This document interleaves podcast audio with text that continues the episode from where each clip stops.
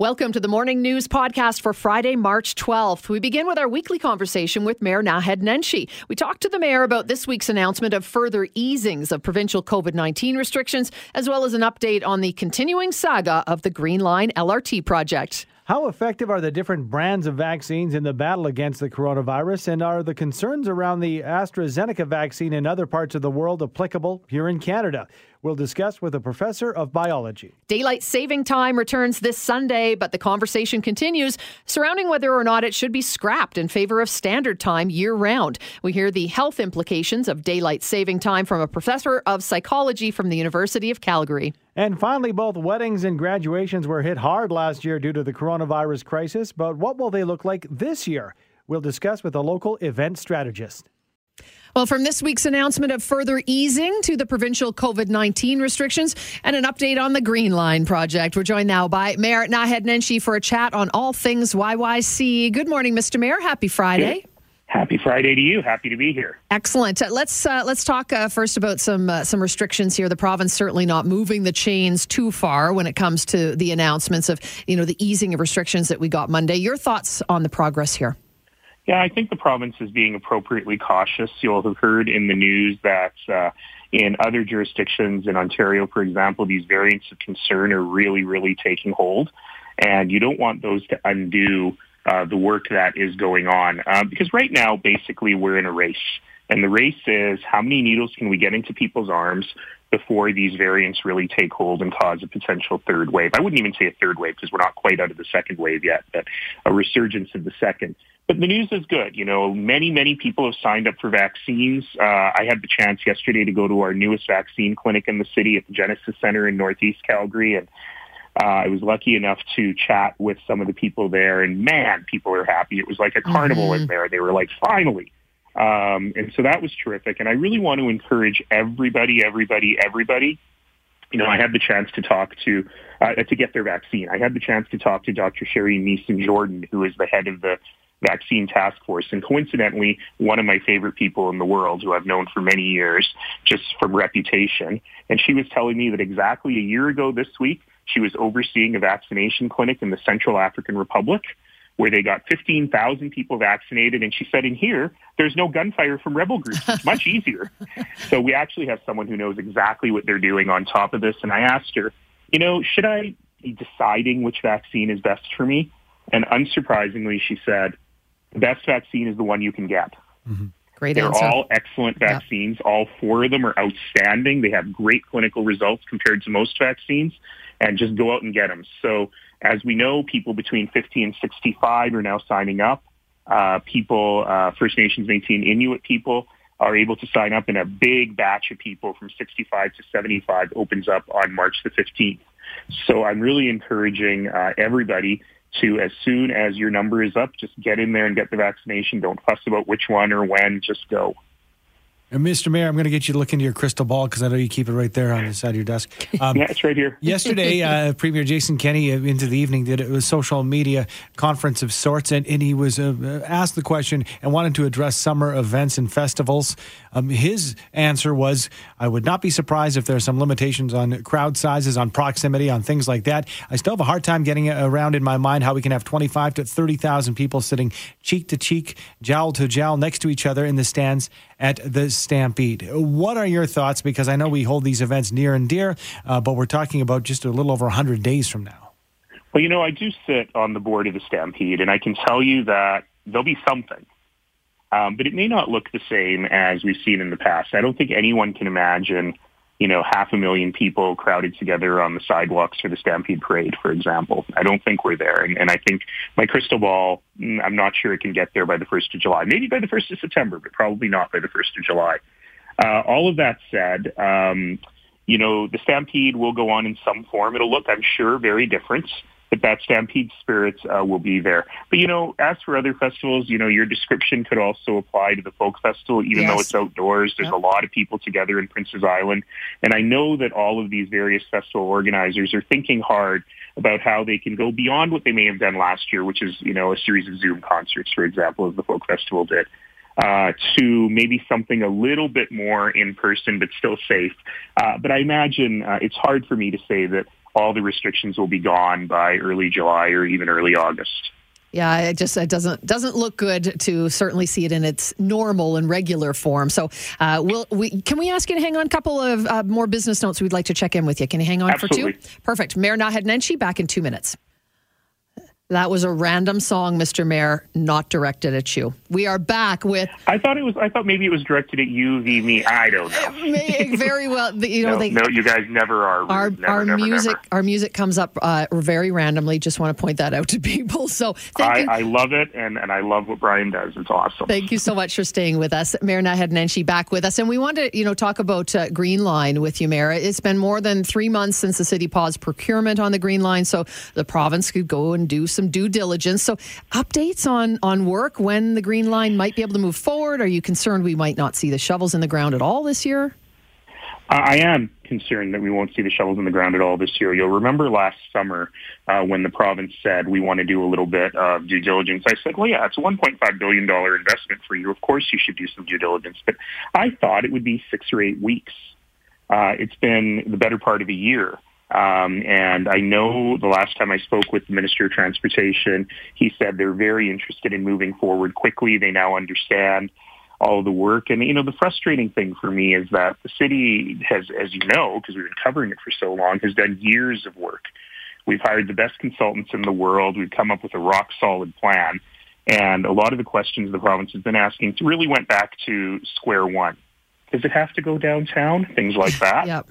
Um, and so that's been a bit frustrating. I think we've answered the majority of their questions, but we're waiting on a response for them right now. Uh, and I would love to see that happen quickly so we can see some construction this year. But you know, it's March, and uh, we haven't we haven't actually procured anything. So I think beyond doing some early works. Uh, ground movement. I'm not sure that that window is still open to see anything happen this year. Wow.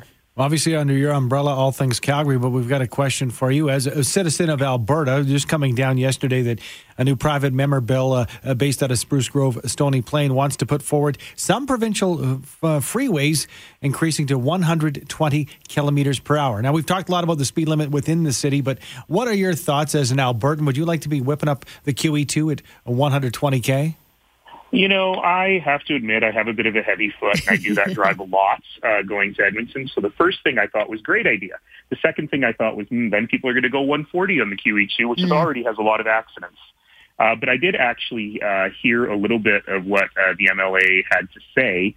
And what he was really saying was, let's take two years and really look at every stretch of road that is eligible. Mm-hmm. And he was really thinking of like prairie roads between Edmonton and Lloydminster, Calgary, and Medicine Hat uh, that maybe aren't as busy as the QE2, and then make a determination of what the right speed is on those roads. Um, you know, and I think that's just fine. Uh, the thing about speed limits is I'm not saying lower them everywhere, nor am I saying higher, make them higher everywhere. What I've always been saying is go to the safety of the road. Mm. And if our roads are engineered for higher speed limits, then certainly that's something we should be looking at, even within the city. We could call it the Autobahn, eh? Oh man, just a thought. I don't know. Popped into my head. Maybe not. All right. Thank you, Mr. Mayor. Always uh, appreciate your time, and hopefully you have a great weekend. Beautiful weather Thank in you. store for us. Yeah, the weather's going to be great. Get outside, get some fresh air and exercise. I went for a long walk yesterday, and hopefully we'll just do that every day now. Um, and stay safe, everybody, and get that vaccine. Thank you, Sarah. That is Calgary Mayor Naheed Nenshi. 609 on the morning news. Good news on the vaccine front. A fifth vaccine has been submitted to Novavax for approval in Canada, and it could be produced right here. Dasantila Golemi Kotra, a biology professor at York University, joins us now to talk about the efficacy rates and more. Good morning to you, Dasantila. Good morning. Thank you for having me in your show. Thank you for being here. Let, us talk about uh, this, the newest and latest, and then we want to uh, dig a, a, little deeper into the different vaccines. But what can you tell us about the attributes of this uh, new contender, if you will? The Novavax one? Yes. Yes, actually. So uh, overall, the Novavax is about 85% effective against um, uh, the uh, UK variant that is uh, dominant in UK. Uh, it is less so uh, efficacious against the South African variant, and overall is 95% effective against the original variant. So it is performing quite well um, and especially when it comes to uh, severe cases, is doing quite well. Uh, but um, sort of the drawback, if you will, is the South uh, African variant. But um, a closer look actually showed that when you look at the population of uh, HIV negative um, volunteers, uh, the vaccine performs um, at around has, has, an efficacy rate of about 60%. So not too bad, but uh, considering that the South African variant actually is a, a big concern in terms of evading uh, the immune system but definitely a good contender. And for it to be produced in Canada, that's positive news for us here, where you know we've been certainly waiting for vaccines to to come to us from the countries where they're being uh, you know put together. So good news. Does it look like it, it might be able to be produced in in large enough numbers that it would be able to be you know given out to Canadians in, in mass numbers? Correct, actually, uh, especially having a vaccine produced in our own country certainly it is it is a great news in terms of making sure that we would have the vaccines that we need to ensure that majority of population does get vaccinated. Now, when you say produced in our own country, I'm wondering if you if you can break down for me here, Professor, how long we're looking down the line. If if you know, uh, is this something for future pandemics and for future viruses, or could we get something up and running you know soon enough that this would put a dent in our coronavirus crisis? That's a good, uh, good point, actually. Uh, the vaccine is not yet approved. And in addition, the company itself hasn't given a timeline in terms of when the vaccine may um, be potentially uh, uh being uh, produced in Canada. So I think actually that uh, this will be for um, late this year or early next year, uh, considering what the company has already re- released through their press releases. Professor, we do have uh, you know a handful of good vaccines that are proving to be you know doing what they're hoped to to be able to achieve. But now we look at AstraZeneca. Have you been able to look at some of the research, and do you have any thoughts on the concerns about AstraZeneca and the you know reports that there might be some blood clots that are being caused in some of those that are vaccinated by it? Very good question. Thank you for bringing it up. When it comes to um, clinical trials that uh, AstraZeneca performed, there were no concerns of uh, blood clotting. And also when it comes to the vaccine rollout in UK, where about uh, 11 uh, million people were vaccinated, there were no cases of death, um, especially uh, cases that uh, involved blood clotting. So in Europe, in EU, um, where the um, there are about three, 3 million people that were uh, vaccinated with AstraZeneca. There are about, I believe, 22 cases. And what is interesting actually that the age apparently is not playing any role in terms of the 22 cases were not uh, uh, people of age 65 and above. They were younger than that. I think in Italy were about 43 and 52. So, um, and when I look at the, the data and the reports, it seems like uh, it is very likely that these cases were, are not connected to the uh, uh, administration of the vaccine, although um, the company itself is looking very closely at these cases. But the incidence of the blood clotting happening in people actually seems to be um, uh, matching with what sort of uh, the normal cases of uh, people uh, dying of blood clots. Mm. So I don't, when I look at the reports coming from the company itself, uh, clinical trials, the number of people that have uh, uh, gotten the uh, AstraZeneca in UK especially, I don't see that there is a, a real uh, relation between the vaccine itself and uh, and the, the, cause of the death of the people that took the vaccine in um, in Italy and Austria. Um, so, so I think the vaccine itself is quite safe considering that such a huge number of people, like 11 million people in UK, um, uh, there was no no reports of death. Professor, uh, one article I read, and it, it, quoted our here in Alberta Chief Medical Officer of Health, Dr. Deena Hinshaw, uh, saying, "Okay, we we stand behind our AstraZeneca vaccines as as being safe and tested."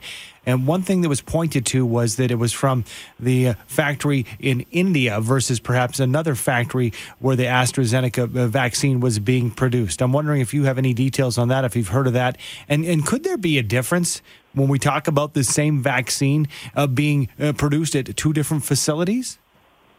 That's a, thank you for bringing that up, actually. And just to uh, a little bit of uh, um, uh, intro on that.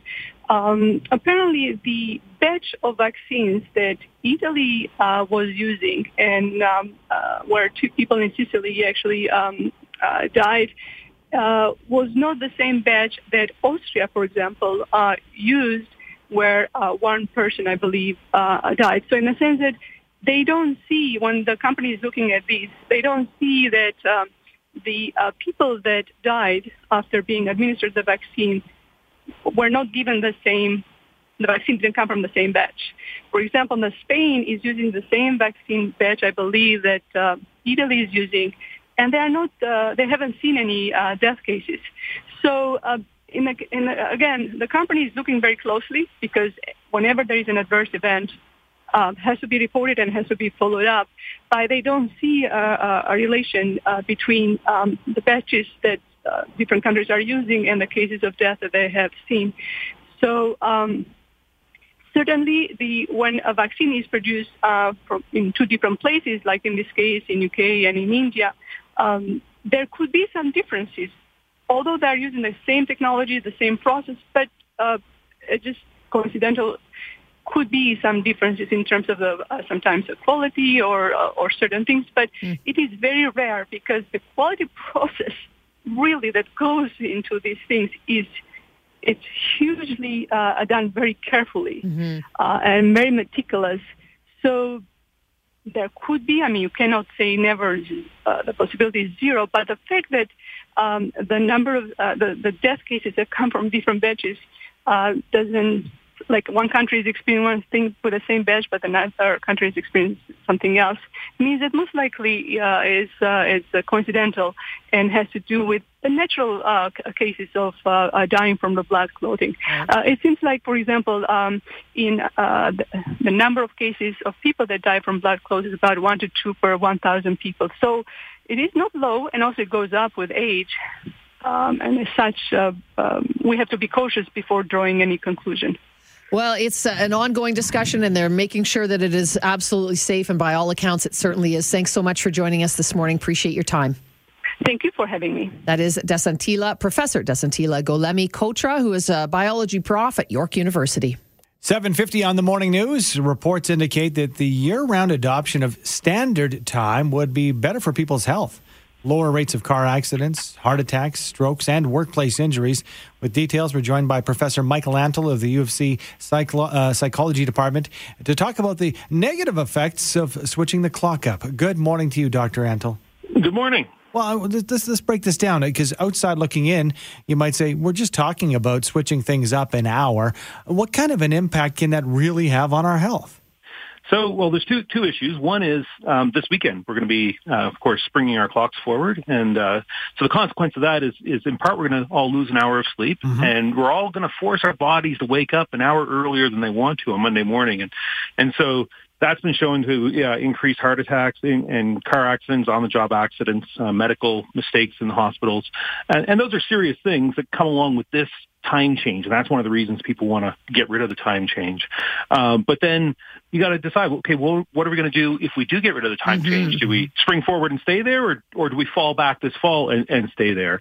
And uh, the evidence uh, is that for most people, uh, staying on standard time would be would be better, and for Alberta particularly, because of where we're located and, and the uh, when we do see sunlight, it would actually be more important for Alberta to be on standard time. So standard time is what we're in right now, prior to that's right. Yeah. Okay.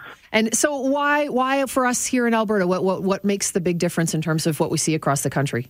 So when when we're organizing our day and when our bosses decide to make us come in, they sort of schedule our day around natural time. And natural time would be um, when your solar noon, when the sun's at its high point, the midpoint of the day, um, occurs right at 12.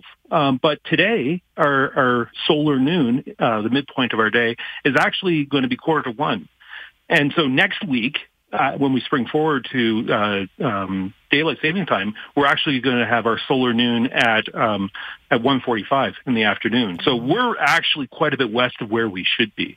So we're going to feel the impact of moving to permanent daylight time um, much more acutely than people in in British Columbia. And the other thing that goes along with this is people in British Columbia, most of the population live very close to the border down near the 49th parallel, mm-hmm. whereas in Alberta we have a much more northern population with the big cities of Calgary and Edmonton being significantly farther north than than uh, uh, Vancouver. So we actually have much shorter days in the winter. We're really going to feel the impact more. Doctor, we've covered the body clock aspect, and you, you know you're mentioning the health benefits. However, this is in the hands of government, so until a, a, change is made, perhaps down the line, who knows? It seems like we talk about this every year a yeah, couple of times. Yep. Yep. Um, are there things that we can do? Is it as simple as going to bed an hour earlier? Does that erase, uh, you know, the the hour lost? Uh, well, if you can, if you have a flexible work schedule, and you know a lot of us do these days as we're staying home, um, then you know just sort of do what works for your body. If you listen to your body, then that's good. If you do have to get up and go to work, don't rush. Give yourself the extra time to prepare because it's that waking up a little bit uh, in, in a, that rush state that's going to hurt people on Monday mornings and maybe rushing to get to get to work because their their body clock didn't wake them up on time. So you know, just be aware it's going to happen. Give yourself some extra time to prepare.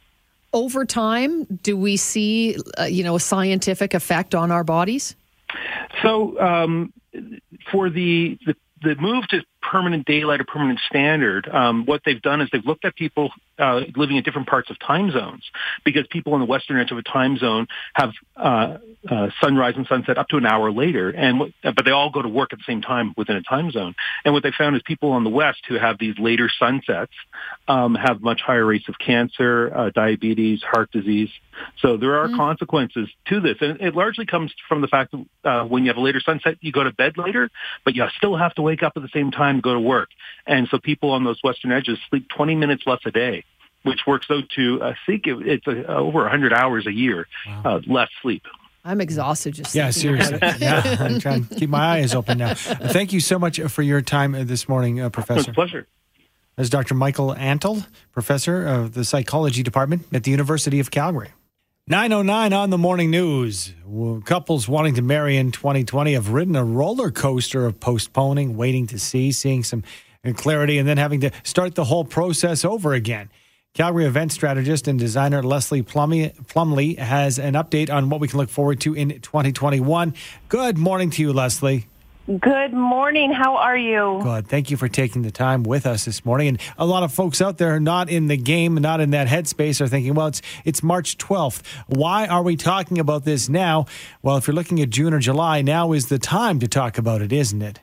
It absolutely is. Planning ahead is always the best strategy. Well, let's talk about that planning ahead because some folks started planning ahead probably end of 2019, maybe early 2020, and then bam. Uh, do you hear from a lot of people who have been in this process for you know 18 months or, or thereabouts? Oh, 100%. I have had about probably, I would say, half of my clientele has been postponing and postponing and postponing their weddings. And, you know, it breaks our heart as vendors as well because we certainly know that they, uh, they're going through a tough emotional time. Um, but we are too as vendors too. So it's, uh, it's very difficult for them. It's that not knowing, right? It just makes it so difficult. So what are you expecting? I mean, we know, right? We can do outdoor gatherings up to 10 people and that includes weddings. So uh, are you seeing that? Are people sort of gearing up for this new version of a of a wedding ceremony? Well, I think a lot are, especially in the, the beginning parts of the summer, the micro weddings um, or petite weddings, as people are calling them. Because again, the government isn't saying you cannot get married. What they're saying is you just cannot have the reception at this time. So we have a lot of people that are still saying, you know what? The whole point of a marriage is the ceremony. Let's just do the ceremony. It's going to be intimate. And then, you know, maybe in the next year, we can have the big party and celebrate with our friends and family. Yeah, but I guess that would be kind of a plan B. And that was my, my question is, uh, you know, as somebody who tries to run a business during these uncertain times, do you just lay out a whole bunch of options and say, okay, if this doesn't work, we'll go to this step. If that doesn't work, you know, how do these meetings go? I think we're on step 10 now, I think. um, you know, it is hard. It's very hard to, to strategize and to forecast what's going to happen. You need a runway of time to be able to do these, these weddings or any other events. So you know, I I am very honest and transparent with clients. It's very hard to uh, guess what the government is going to allow us to do, but you know, I I feel that there is a, a shift. I think a little bit and a little bit of light at the end of the tunnel for summer events to be able to maybe possibly be able to move up to a little bit higher capacity. Leslie, I'm a provincial wedding officiant, so I get what you're saying. I would do multiple weddings per month, and now maybe one a month. And there's certainly, it's just kind of two witnesses, and, and you're right, planning for the party later. That's weddings. As we look at graduations and maybe prepare for that, what are you hearing on that front?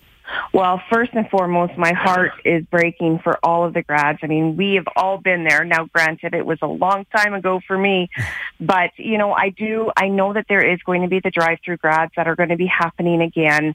Um, it was such a success last year, so I know that that's going to be moving forward for this year. I think, you know, the schools are still, again, while it was told that they weren't able to do the graduations, I think they're still trying to figure out what can or cannot happen. But the drive-through grads, I think, are going to be the thing that you're going to see again this year. And you know, it might be something that you see throughout the rest of, I don't know, for several years going forward. It's just a, a very interesting and cool experience for the students.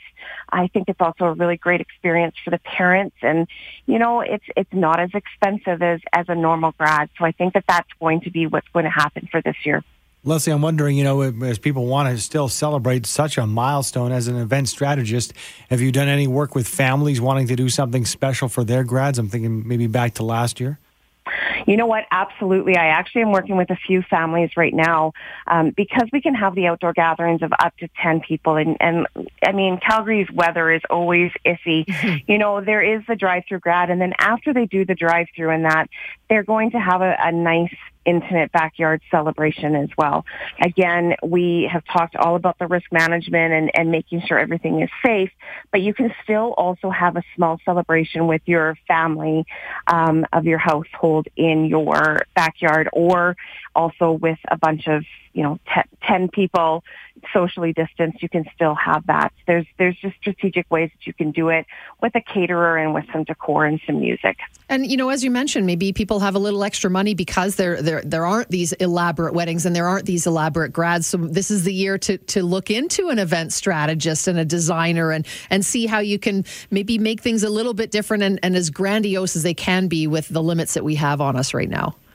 I totally agree, and maybe I'm a little biased being being the event strategist, but I I really feel that you can think outside the box. I think what COVID has really done for us is to be able to take what we thought we could do and just really think outside of the box and make something creative. Wow, incredible. And, uh, you know, I know you do the best you can without having that crystal ball in front of you. So we appreciate your time and uh, understand your frustration, Leslie. Well, I really appreciate it too. Thank you for taking the time to talk. Thank you. That is Leslie Plumley, event strategist and designer. She's online at lpevents.ca. So it's it's hard to put your finger on just you know how much business and how much money was lost, but I think that you know right next to me here in the studio, I've got somebody who'll have a, a half decent percentage. As far as a wedding officiant, you've done this for, for quite some time. Mm-hmm. So uh, would you say how many would you usually do a season or a year? Oh, well, per month, I would easily, you know, and I have to turn a lot down just because I have young kids and, and busy. So I know that all provincial officiants are really, really, but I would easily do one a weekend. No problem. Sometimes two, sometimes more, especially when we get into the summer months. I could do two on a Saturday, two on a Sunday, and do that right so through you the could month. do four to 12 or something Easy, like no problem. Right now, maybe getting one a month. And people are really shopping around because all they want is an officiant who will come and witness and sign the papers and be done because they're going to do everything later on. Like So Leslie they- said. Yeah, exactly. So they're not looking for really any kind of anything. Most of these are in homes where you just kind of walk in, you sign the paperwork, you know, pronounce the couple and be done with it. And then later on, they'll take care of, you know, the, the fun f- party aspect of things that they really want with their wedding. And I could see some people outside saying, well, why don't you just wait? Well, Some people don't want to. Yeah, I mean, this is such a personal thing, Mm-hmm. and, and maybe the couple has reasons for it, or maybe it's just time, Yep. right? So uh, I can't even imagine the uncertainty. Planning something that is, oh. to a large extent, so detailed and personal, but not having the knowledge of exactly what the parameters are. Yeah, and I've already I've had a few of my couples already push back to 2022 because they just aren't sure and they know they want to do the big fun wedding, so they're yeah. just saying we're not even going to take the chance with 21. We're pushing back to 2022. Want what you want. Yeah.